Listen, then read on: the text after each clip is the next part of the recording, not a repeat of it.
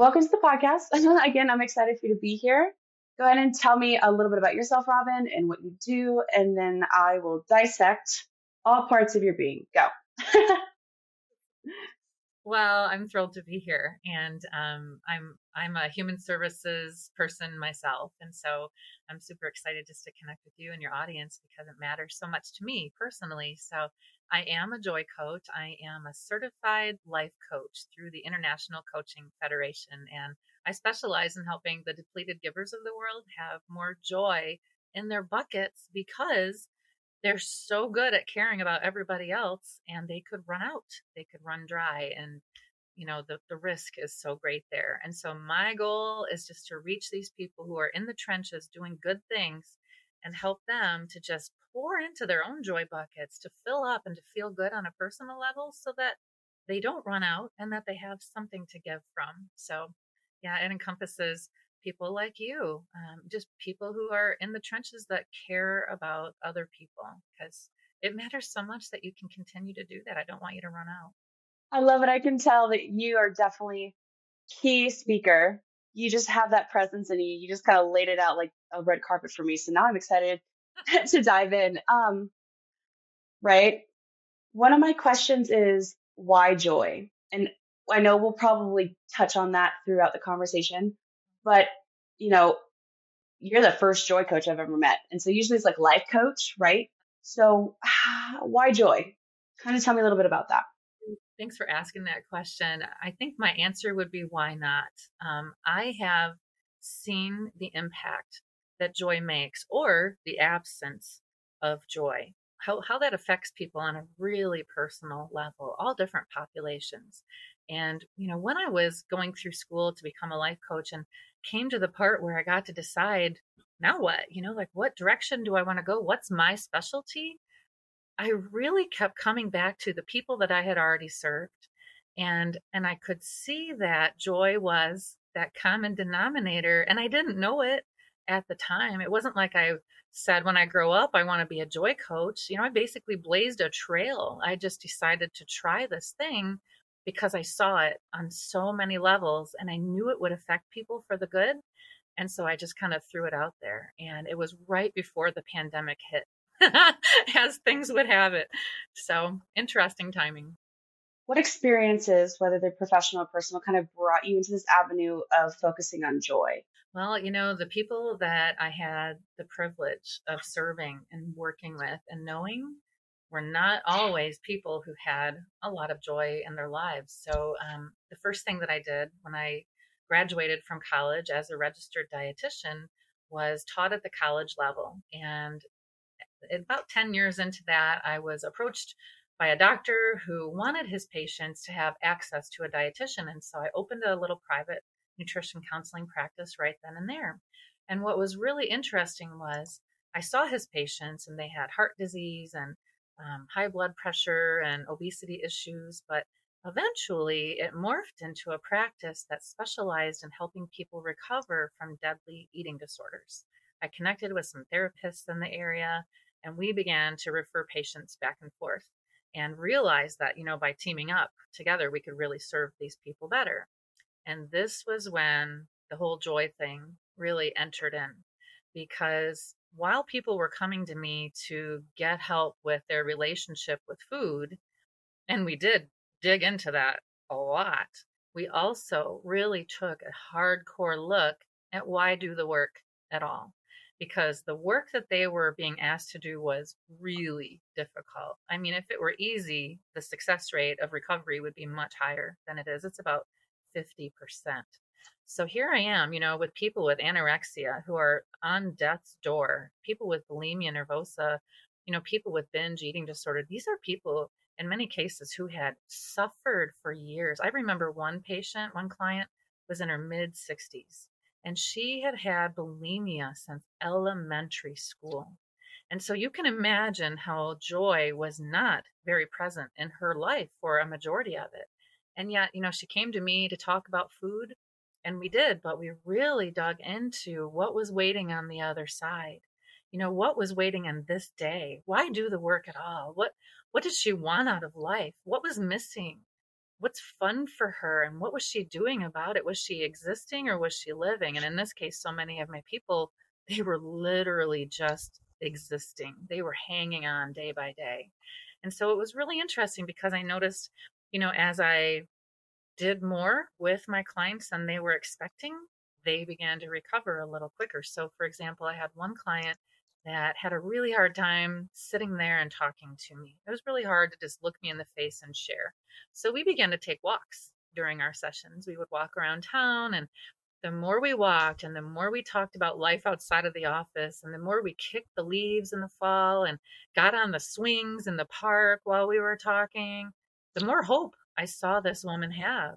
And I realized, oh my gosh, this is the missing piece. Like it's more than just the food, it's more than the therapy it's about joy and about like a reason for recovering.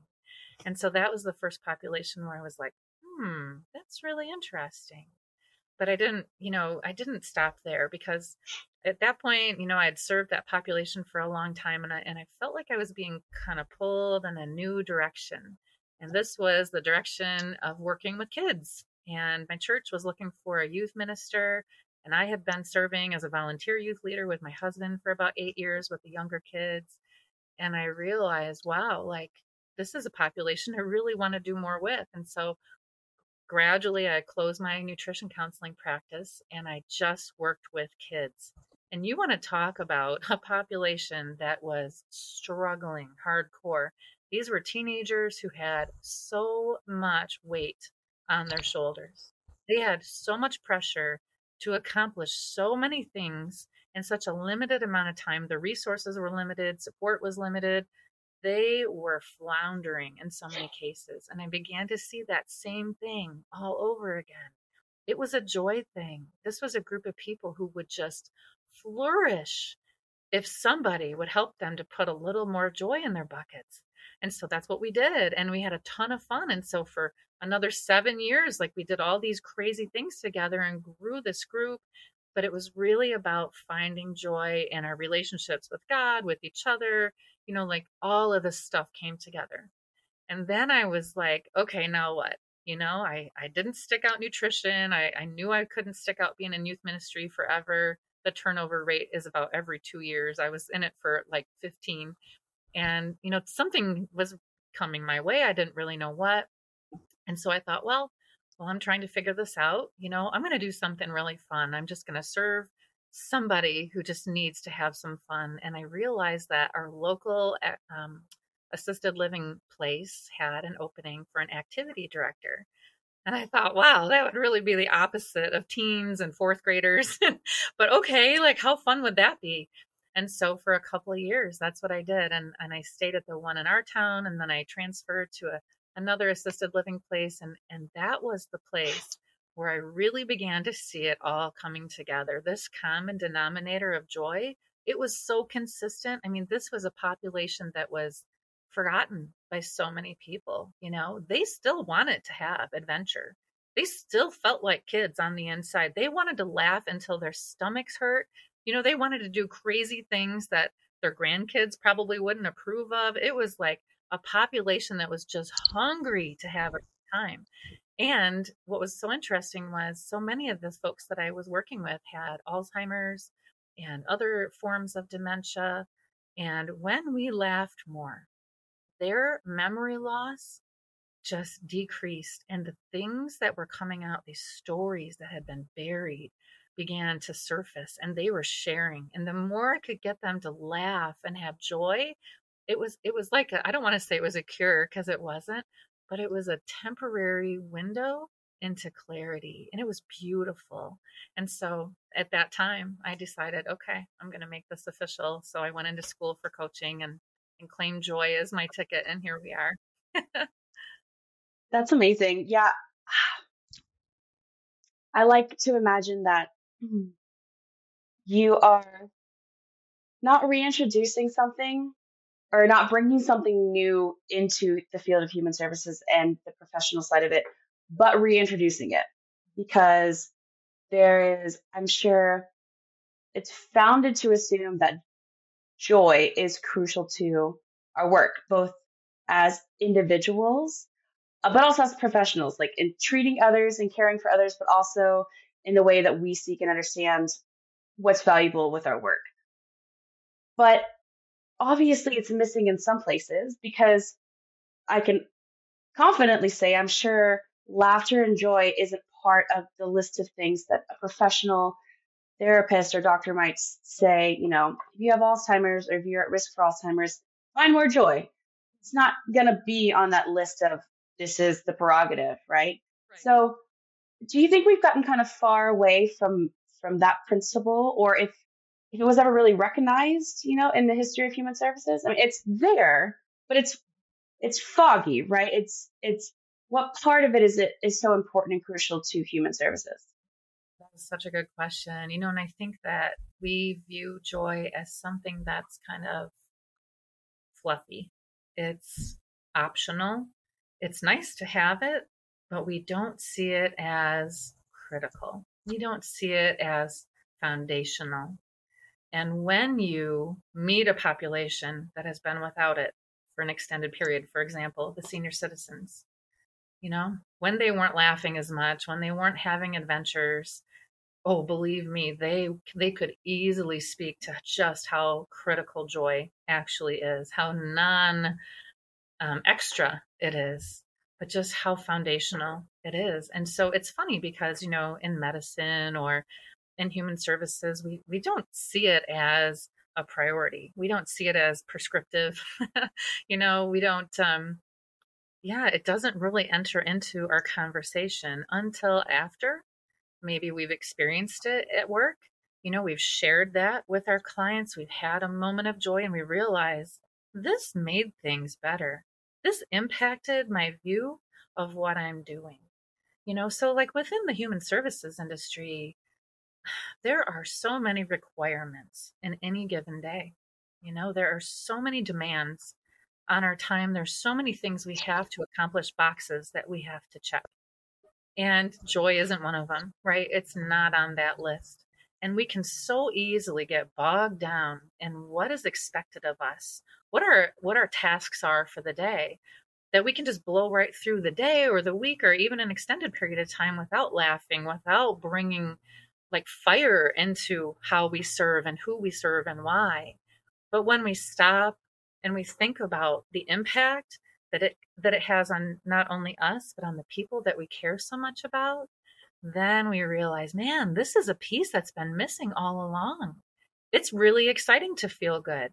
And you can bet that the people that we serve they probably aren't feeling all that great either right? They're coming to us for all kinds of difficulties whether it's you know they need immunizations or they've got some kind of an illness or you know they they're having a hearing problem or they they're lacking education or maybe they can't speak the language and they're having difficulty communicating or you know maybe they're about to lose their house.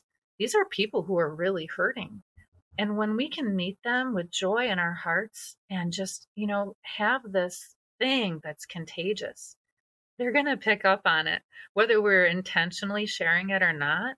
When we have it it just naturally flows out and it is received so beautifully. So, you know, not only are these people having their physical needs met, but they're having that deeper need met, you know, just to feel good as a human being again.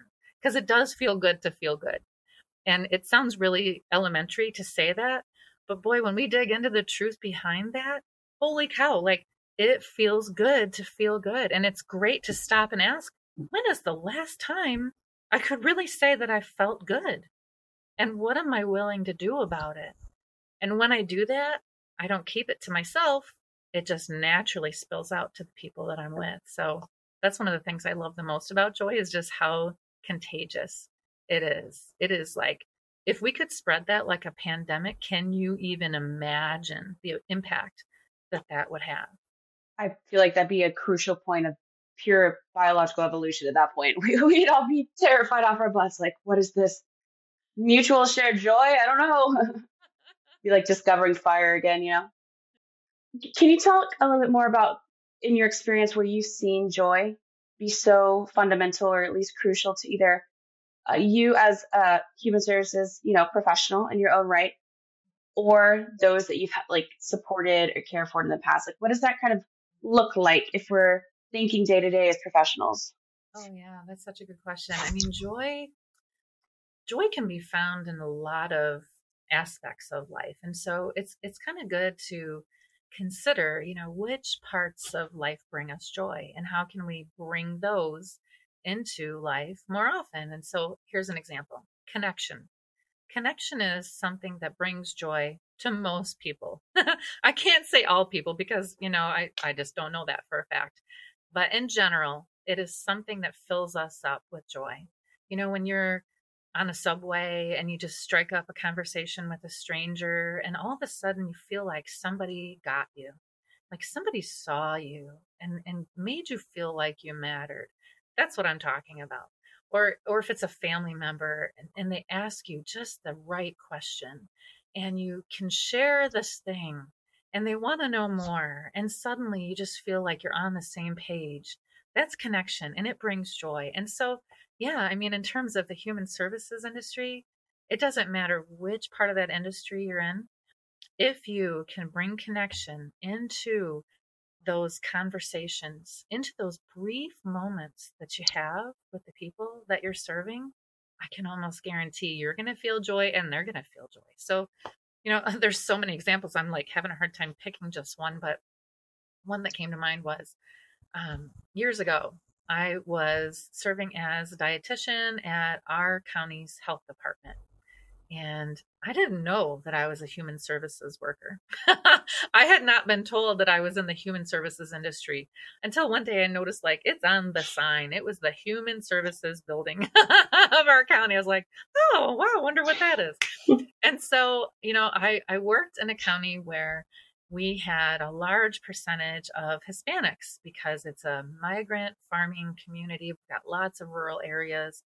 And so there were lots of people who spoke Spanish that would come in for services. And so, like, I would help people with pregnancy, health, and, you know, answering basic nutrition questions. I taught a lot of classes at the community level and stuff. Well, I distinctly remember this moment of connection that I shared with this young girl who came in for pregnancy nutrition counseling and I don't remember exactly how old she was, but she was young. She maybe 15, 16.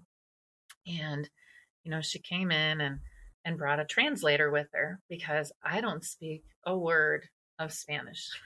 Eventually, I, I, ended up leading two mission trips to Nicaragua as a youth pastor, still not speaking any Spanish other than baños, which I got down really easily. So here I am, you know, trying to help this girl. She was scared and you know she she was confused and can you imagine? You know you're 15 and you find out that you're having a baby. And now all of a sudden all these experts are telling you how it should be done. And and and I didn't speak her language. And so I realized that whenever I shared my nutrition advice and then had to wait for the translator to say it in Spanish I had a choice to make and the choice was, you know, do I look at the translator or do I look at the client? And I quickly realized that by holding eye contact with this girl, as I spoke all this nutrition stuff into the world that she couldn't understand, just by connecting with her through her eyes, like there there is the truth to the eyes being the window of the soul. Like I'm so I'm so thankful when people will look me in the eye. And so here I am sharing this stuff, looking this girl in the eye, and her translator. It's so funny, you know, like I'm this health professional, and I would give paragraphs, and then I would wait. And then the translator would give a sentence in Spanish. And the whole time I did not take my eyes off of the scared girl. And she knew that I was there for her. And it was tempting. And I kept wanting to look at the translator every time the translator spoke, but I didn't do it. It was all about connection with this girl. And I'll have to tell you that just that simple act was really all it took to bring joy into what could have been a really scary situation. She would listen, she would respond, she would trust me because joy had entered in just simply through that act of connection. So, I mean, that's just one brief example, but I think that, you know, because we have so many demands on our time in the human services world, we can forget how important it is to just see people as humans who have needs and who matter. And, and by looking them in the eye and by listening when they respond, listening to learn rather than listening to kind of come back with our answer, but listening to understand. Oh my gosh, we can build so much connection and joy. And I, and I really think that it's going to go just as far as whatever thing it is that we're sharing this wisdom, this professionalism that we this, this knowledge we're trying to impart. That's good stuff.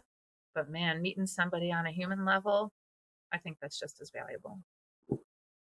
I think you've made a very solid point in kind of prescribing where that joy falls off for us in our experience as professionals. And I think it manifests in many ways, but the two that come to mind immediately for me are either you've lost sight of the joy, right? You overlook it, right? It's there. Maybe you are doing a phenomenal job connecting with people with your body language or however way you're trans, you know, making that connection. It maybe is easy for you in your work, but you have done it so often that you're forgetting to notice it, right? You get used to it, or it becomes less and less a part of your work, whether you notice it or not. Uh, maybe you're you're not you're not allocated enough time to really connect with people in the way that you're used to as a professional.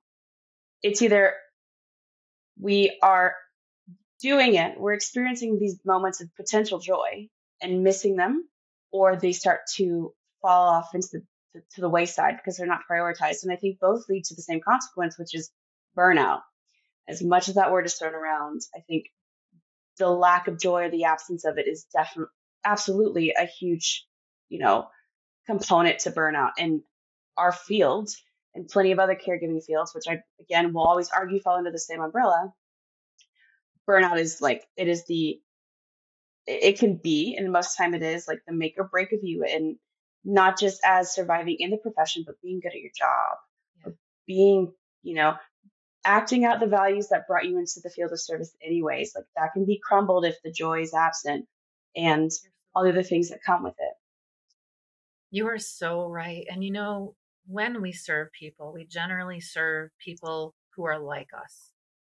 You know, um, especially in like the coaching industry or the the consulting industry you know we i could never be like a a coach for people who love numbers you know i love me a great accountant but I don't I don't have a passion for numbers and my brain doesn't work that way. And like I've told my kids over the years, get your homework done during the week because I am exempt from having to do math on weekends. Like that's just how it is. So I, I'll I'll probably never speak to a group of accountants. But who the people that I'm drawn to are the people you just mentioned, the people who are struggling with burnout because I've been there and I have been there too many times to count.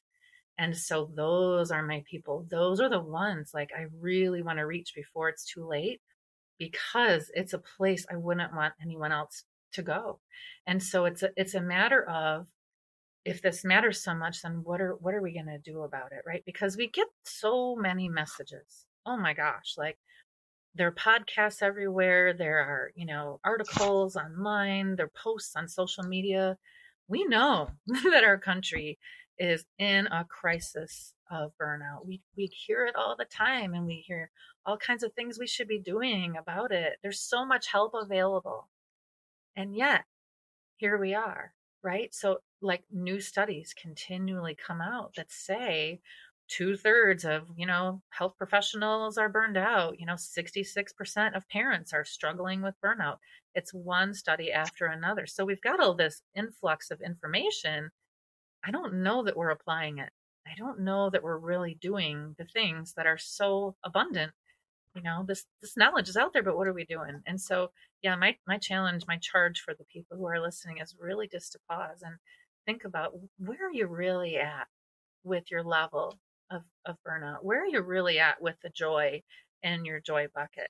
Because it is almost impossible to give a dang about somebody else when you don't have your own basic needs met in the first place. And, you know, getting to a place of burnout will make it so hard to serve with anything but a sense of duty and obligation. And, you know, if you get to a place of apathy, good luck being an effective human services professional. I mean, it is is almost impossible. And anybody who's been there knows exactly where I'm coming from. I have been there. And that's why this matters so much to me. And so, yeah, if we can stop the train, listen to this advice, think about whether or not we're actually implementing any of it, and maybe give it a little try, we might find like, oh, we feel like us again, and we can give from a place of fullness. That's what it's about. Because if you've been on the other end, if you've been a recipient of advice or, you know, help that was that came from a place of obligation, you felt it. You know exactly what that feels like. It does not feel good at all. We went into human services because we care about people. It wasn't for the money. it wasn't for the title, right? It was really about wanting to make a difference. It was really about wanting to help people. And when we are apathetic, we cannot do that. We have to meet our own needs first, and then we'll have something to give from. Yeah, burnout is my favorite topic.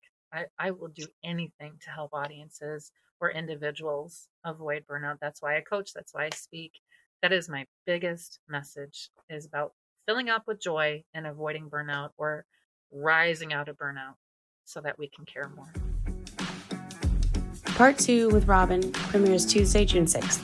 In the meantime, make sure you check out her website, joytotheworldcoaching.com, as well as her new book, Messy Joy How Joy Can Begin Before Your Difficulties End.